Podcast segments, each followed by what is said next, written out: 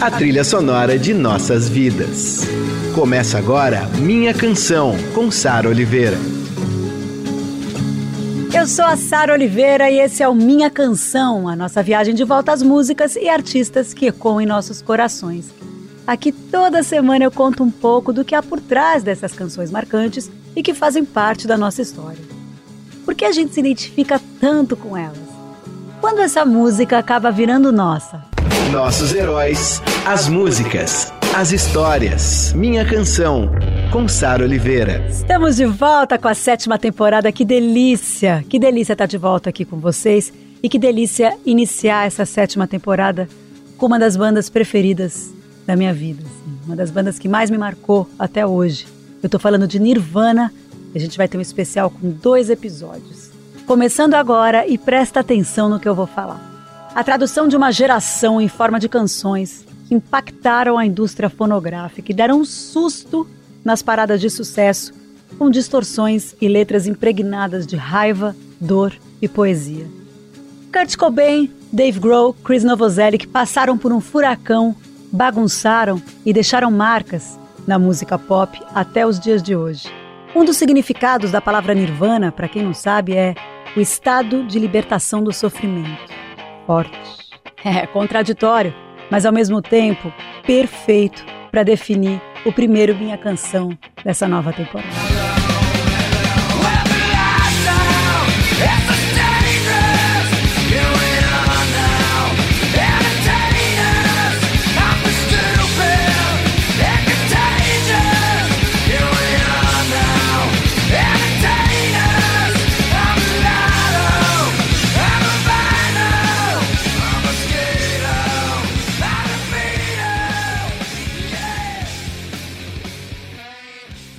Ah, gente, fala sério, eu não sei se eu choro, se eu dou risada. É uma mistura de emoções.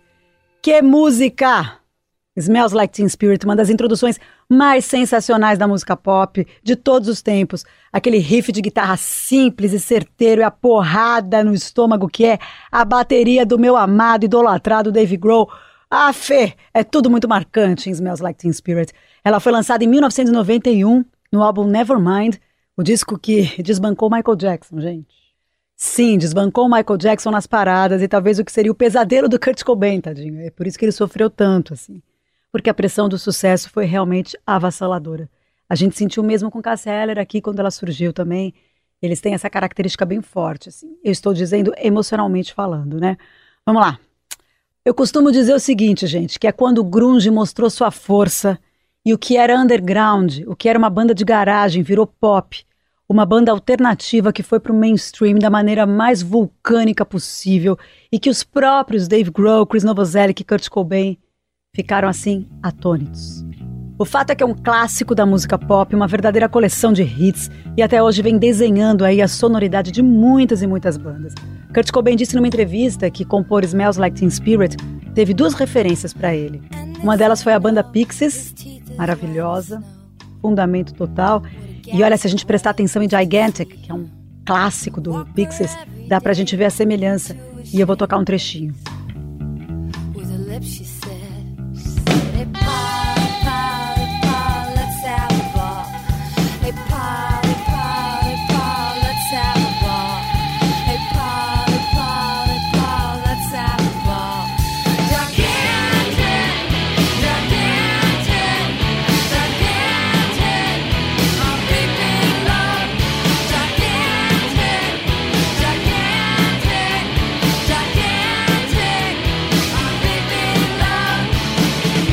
aí, sacaram? Bom, cada um tira a sua conclusão, né? Mas a referência é super válida.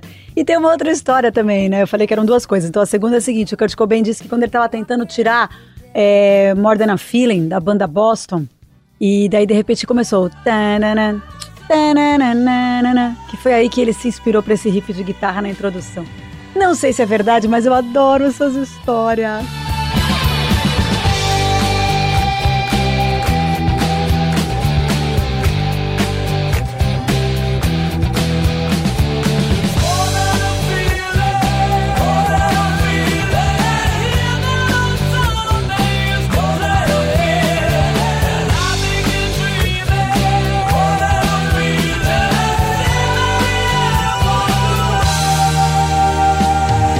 Aí, trechinho de More Than a Feeling da banda Boston. Antes eu mostrei o Gigantic do Pixies, esses trechinhos que inspiraram Kurt Cobain a escrever Smells Like Teen Spirit. Coisa de gênio, né? Pegar duas referências tão díspares e criar aí um verdadeiro hino de uma geração.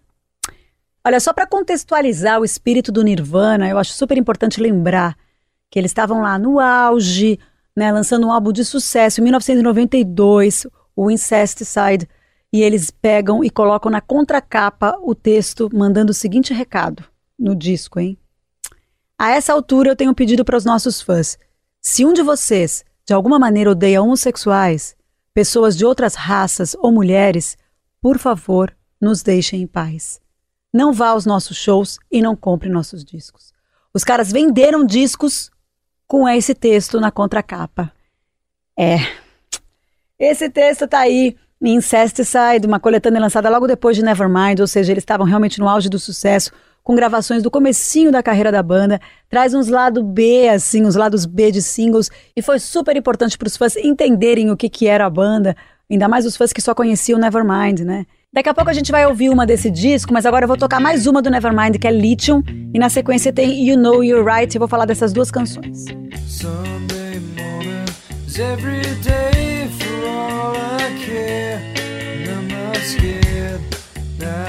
candles in our days, cause I found God. Yeah, yeah.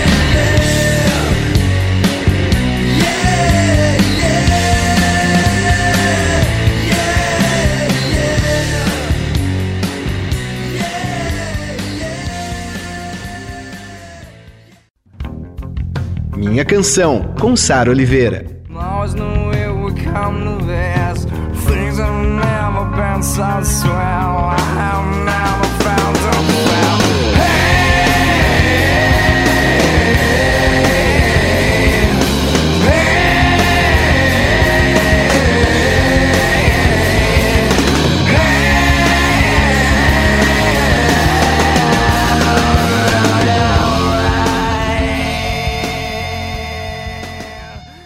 Know You're Right, antes teve Lithium e eu tô feliz demais que esse é o Minha Canção Nirvana. Primeiro episódio desse especial, semana que vem tem o segundo episódio. Olha, desde que eu, que eu comecei o Minha Canção, que eu criei Minha Canção aqui pra Rádio Dourada, eu dizia pro meu diretor, Emanuel Bonfim, um dia eu vou fazer Nirvana, tá? Ele, ah, um dia você faz. Eu falei, ó, a gente vai tocar todas, hein? As porradas e as versões acústicas. Vamos ver, vamos ver. E estamos aqui fazendo isso graças ao Felipe de Paulo, meu produtor maravilhoso, que cuida da curadoria musical da rádio. E é isso, a gente vai conseguindo conquistar e convencer os nossos chefes maravilhosos que eu amo. Vamos lá. A gente acabou de ouvir duas canções que traduzem assim bem a forma da música do Nirvana, né? Elas começam lentas, quase que inofensivas, eu diria, e de repente elas explodem numa verdadeira massa de distorções, gritos e aquela levada de bateria destruidora. A primeira que a gente ouviu é do Nevermind, né? É a Lithium, maravilhosa. E agora, na sequência, a última foi uma que eu amo, que é You Know You're Right, que foi a última música composta pela banda. Ela foi composta em 94, três meses antes do Kurt Cobain falecer, e eles só foram lançar depois. E Dave Grohl contou numa entrevista que ele só foi ouvir essa canção de novo dez anos depois do lançamento, ou seja, bem depois e que até hoje é muito difícil lembrar desse período da morte do Kurt Cobain. A gente imagina como deve ser para o Dave Grohl né, e para o Chris Novoselic. Quem teve um contato bem próximo com o Nirvana foi o meu querido amigo João Gordo. É, ele me mandou um depoimento incrível, assim, contando como é que foi essa experiência, como é que foi conhecer o Kurt Cobain. Eu sei que o Dave Grohl sempre foi fã do Ratos de Porão, e daí ele conta um pouquinho como foi conhecer o Kurt Cobain. Oi, Sara, tudo bem? João Gordo aqui falando, seu amigo querido. Bom, é, eu acho que o Nirvana, cara, tem muita importância no rock mainstream, cara, porque foi a última coisa legal que o mainstream conseguiu produzir, né? Sabe? Pena que durou pouco, cara. Acho que pelo envolvimento com droga pesada, tipo heroína, né? Que o, o grunge caminhava lado a lado, junto com o vício de heroína, né? Muitos desses desses caras que tinham banda aí, tipo Alice in Chains, né? O pessoal do, do Soundgarden, né? O, o Kurt Cobain, era tudo envolvido com heroína, né? E a importância assim foi o resgate, né, dos anos 60, misturado com punk, né? E, o, o sucesso das melodias chiclete Né? O, o, Kurt ele era especialista em fazer melodia, música de, de amor e de tristeza, com melodias bonitas que grudam, né? É, o sucesso foi instantâneo, né, do Nirvana, do Nevermind, final de 91 para 92, e o negócio estourou de um jeito que eles não souberam segurar a onda, né, do sucesso, né? Ainda mais o Kurt que era todo envolvido com heroína, com depressão, né? E o sucesso foi meteórico. O primeiro disco do Nirvana, o Bleach, é uma sujeira, né, com outro baterista. A minha história com o Nirvana é outra história, né? Eu só, eu só consegui conhecer o pessoal do Nirvana graças ao David Grohl, né? O David Grohl, eu conheci ele com Ratos de Porão em 89, quando ele tocava com o Scream, né? Não que ele seja meu amigo, que ele seja meu fã, acho que não é bem por aí não, cara. Ele, ele assistiu o show do Ratos, gostou pra caramba. Eu já era fã do Scream, da banda que ele tocava, já fazia alguns anos já que eu conheço, né? E o que ligou a gente foi que ele tinha tatuagem do Marco Leone, que é o mesmo cara que me tatuou aqui em São Paulo, né? Que é um, é um, é um italiano que era dono da, da Tatuiu, né? Ele tinha uma namorada chamada Yurata, que também tinha tatuagem do Marco Leone. Eu tenho uma tatuagem do Marco Leone na perna. E aí isso deu, deu link para eu comprar os discos dele, ele comprar as coisas do Ratos, né? E ficou nessa, né, meu? A gente se conheceu na estrada. É, aí foi o link para mim poder colar no Nirvana quando o Nirvana veio para o Brasil no Hollywood Rock em 1993. Ai, João Gordo, maravilhoso, sempre com histórias maravilhosas. Se vocês soubessem o ser humano que é João Gordo, um dia eu falo sobre ele melhor aqui. Bom, ele me deixou esse áudio precioso contando como é que foi quando ele conheceu o Nirvana e ele conta também um pouquinho sobre isso no livro dele, A Biografia do João Gordo. Minha canção, com Sara Oliveira.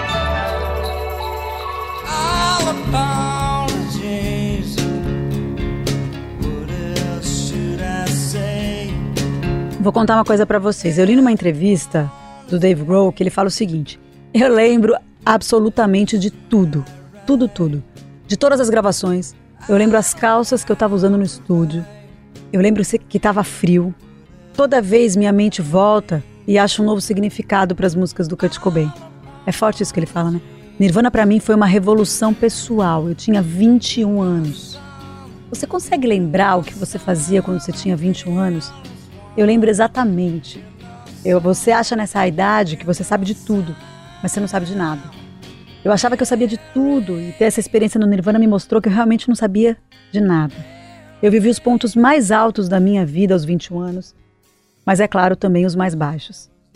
Ah, fiquei até meio emocionada. O Dave Grohl, ele foi muito criticado, né, por formar os Foo Fighters, né? As pessoas comparavam direto, dizendo que o Foo Fighters não estava à altura do Nirvana. E ele disse que na época ele falou, pô, dane-se, eu preciso sair dessa. Ele deprimiu, ficou muito mal com a morte do Kurt e com o fim do Nirvana. E ele falou, eu preciso, é, eu não posso entrar em depressão, eu preciso continuar a fazer o que eu amo. E o que eu amo fazer é música, não importa o que as pessoas pensam, eu vou fazer da melhor forma possível. Eu, Sara Oliveira, particularmente me incomodo um pouco com esse purismo. Eu lembro que na época que eu estava na MTV, as pessoas. E, e o Foo Fighters estava na parada do disco MTV, o programa que eu apresentava. E as pessoas ficavam comparando, ou meus amigos mais do rock, mais puristas, assim, ficavam reclamando, que eu gostava muito de Foo Fighters e gosto até hoje. Eu falo, gente, é incomparável, Nirvana é incomparável, a poesia do Kurt Cobain é incomparável. Eu não sei porque vocês se desgastam com isso, assim. Na verdade, para mim, nada se compara ao Nirvana. Por outro lado, eu amo os Foo Fighters e queria até fazer uma minha canção sobre Foo Fighters. Tamanho meu amor pelo Dave Grohl. Adoro, acho ele true, acho ele verdadeiro. Eu acho ele um puta showman no palco. Acho que o cara vai lá e, e, faz um show bonito, entregue, enfim. Há quem diga que ah, é marqueteiro, papai. não é, só porque ele é legal. As pessoas querem gente chata no palco, gente mais mal-humorada. Eu não ligo muito para artista mal-humorado, não tenho problemas com isso. Se a arte dele me emociona, tá tudo certo. Mas qual é o problema do artista ser bem-humorado e ser legal? Esse é o Dave Grohl, é o nosso labrador. Entendeu? É isso, assim. Aí o cara é legal e as pessoas ficam falando. Por isso que ele não dá tanta entrevista, seus chatonildos. Aquelas que queriam entrevistar o Dave Grohl e não conseguiu. Ó, eu quero falar uma coisa para vocês. Vocês já viram Sound City? Sound City é um documentário fundamental para quem não conseguiu assistir ainda. Vá, procura na internet, é lindo. É um doc do Dave Grohl, é super importante. Ele fala sobre esse estúdio, Sound City, onde várias bandas dos anos 70 e 80 gravaram. E rola umas jams maravilhosas, assim, tem uns, uns depoimentos incríveis, assim, vários músicos que passaram por lá. É, é, bem fantástico, né? Tem participações do Trent Reznor. Sou muito fã do Trent Reznor. Inclusive, ele faz trilhas sonoras de filmes até hoje. O cara tá nativa fazendo muita coisa boa. Acho ele genial. Tem o Josh Homme, que é de uma banda que eu amo, que é o Queens of the Stone Age. Tô com problemas pessoais com Josh Homme por algumas posturas dele, mas puxa, como Queens of the Stone Age é bom. Tem Paul McCartney. E tem várias outras pessoas. A trilha, a trilha sonora do Doc é arrebatadora. Sound City, vá atrás se você ainda não assistiu.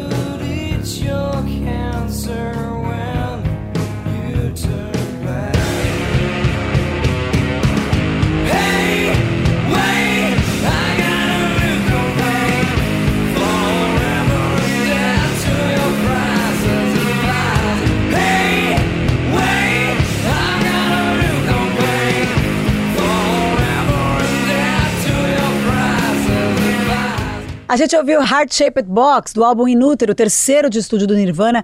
Quando a gente pesquisa sobre essa música, né, muito se fala sobre uma caixa em forma de coração que foi um presente da Courtney Love para o Kurt Cobain. Mas, curiosamente, o título era Heart Shaped Coffin, uh, caixão em forma de coração. Ui. Por aqui a gente não quer entrar em polêmica, né? Eu, a, vida, a vida pessoal deles, enfim. Tem esse documentário muito bom que eu vou falar sobre ele daqui a pouco, que é o documentário sobre a vida do, do do Kurt Cobain, que é maravilhoso. Eles usaram animação, enfim, os, meus caras arrasam, cara. Mas enfim, e, e, mostra essa vida conturbada dos dois, tal, que era muito amor e muita loucura, né? Mas era a relação deles. A gente tá aqui para falar de música.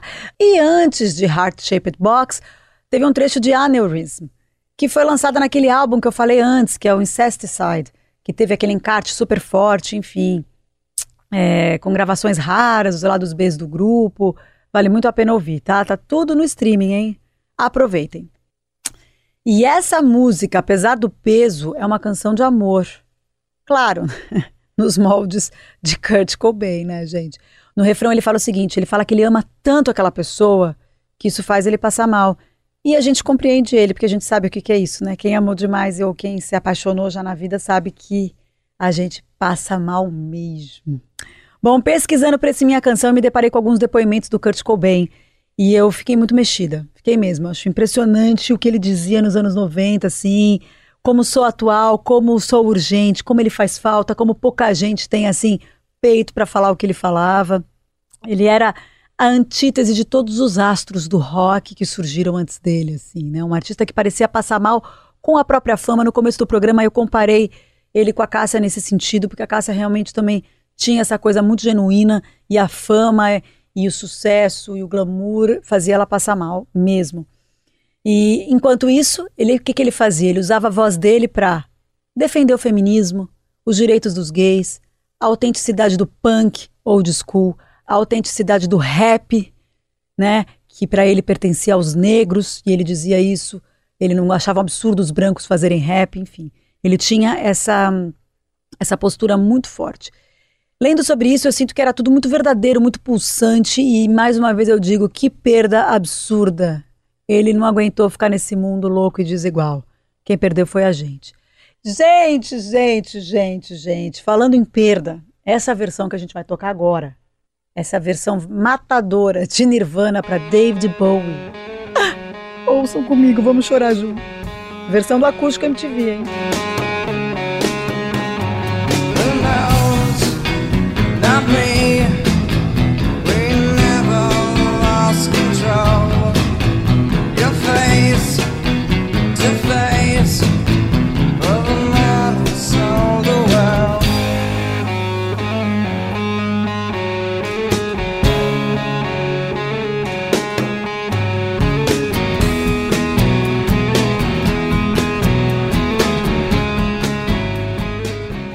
Versão de Nirvana para The Man Who Sold the World.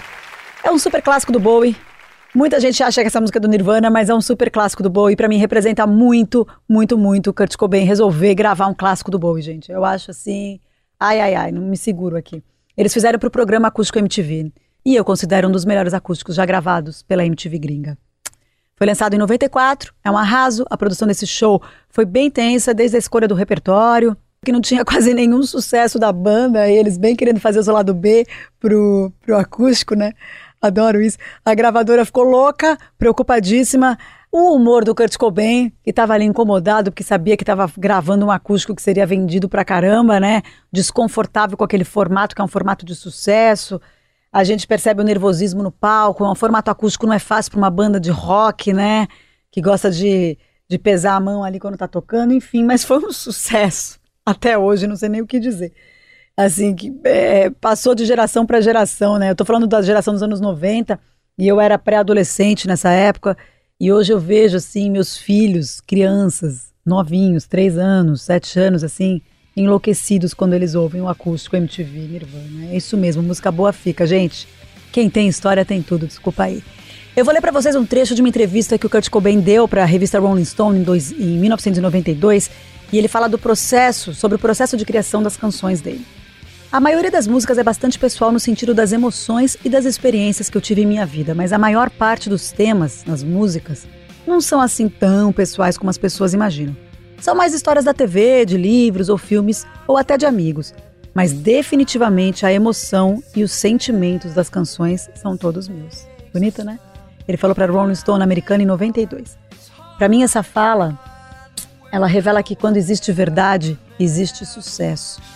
Então, uma obra que expôs aí a fragilidade, as angústias, a sinceridade do Kurt Cobain, ela só podia resultar numa obra genial e atemporal. Então, por hoje, o Minha Canção fica por aqui. Semana que vem tem mais. Mais um episódio em homenagem ao Nirvana, com participação do Zeca Camargo, cara, o único, único brasileiro que entrevistou Kurt Cobain, e mais um áudio divertidíssimo do João Gordo. Eu espero vocês. Se você não pegou o programa inteiro, dá para ouvir a reprise no domingo às 5 da tarde, dá para ouvir na íntegra no streaming da Rádio Dourado, no site da Rádio Dourado e também no podcast Minha Canção. Spotify, Deezer, iTunes, Apple Music, o que vocês quiserem. Tá tudo nas redes, é só ir atrás, tá bom? Ah, e também em formato de vídeo no meu canal de YouTube, canal da Sara Oliveira. Beijo!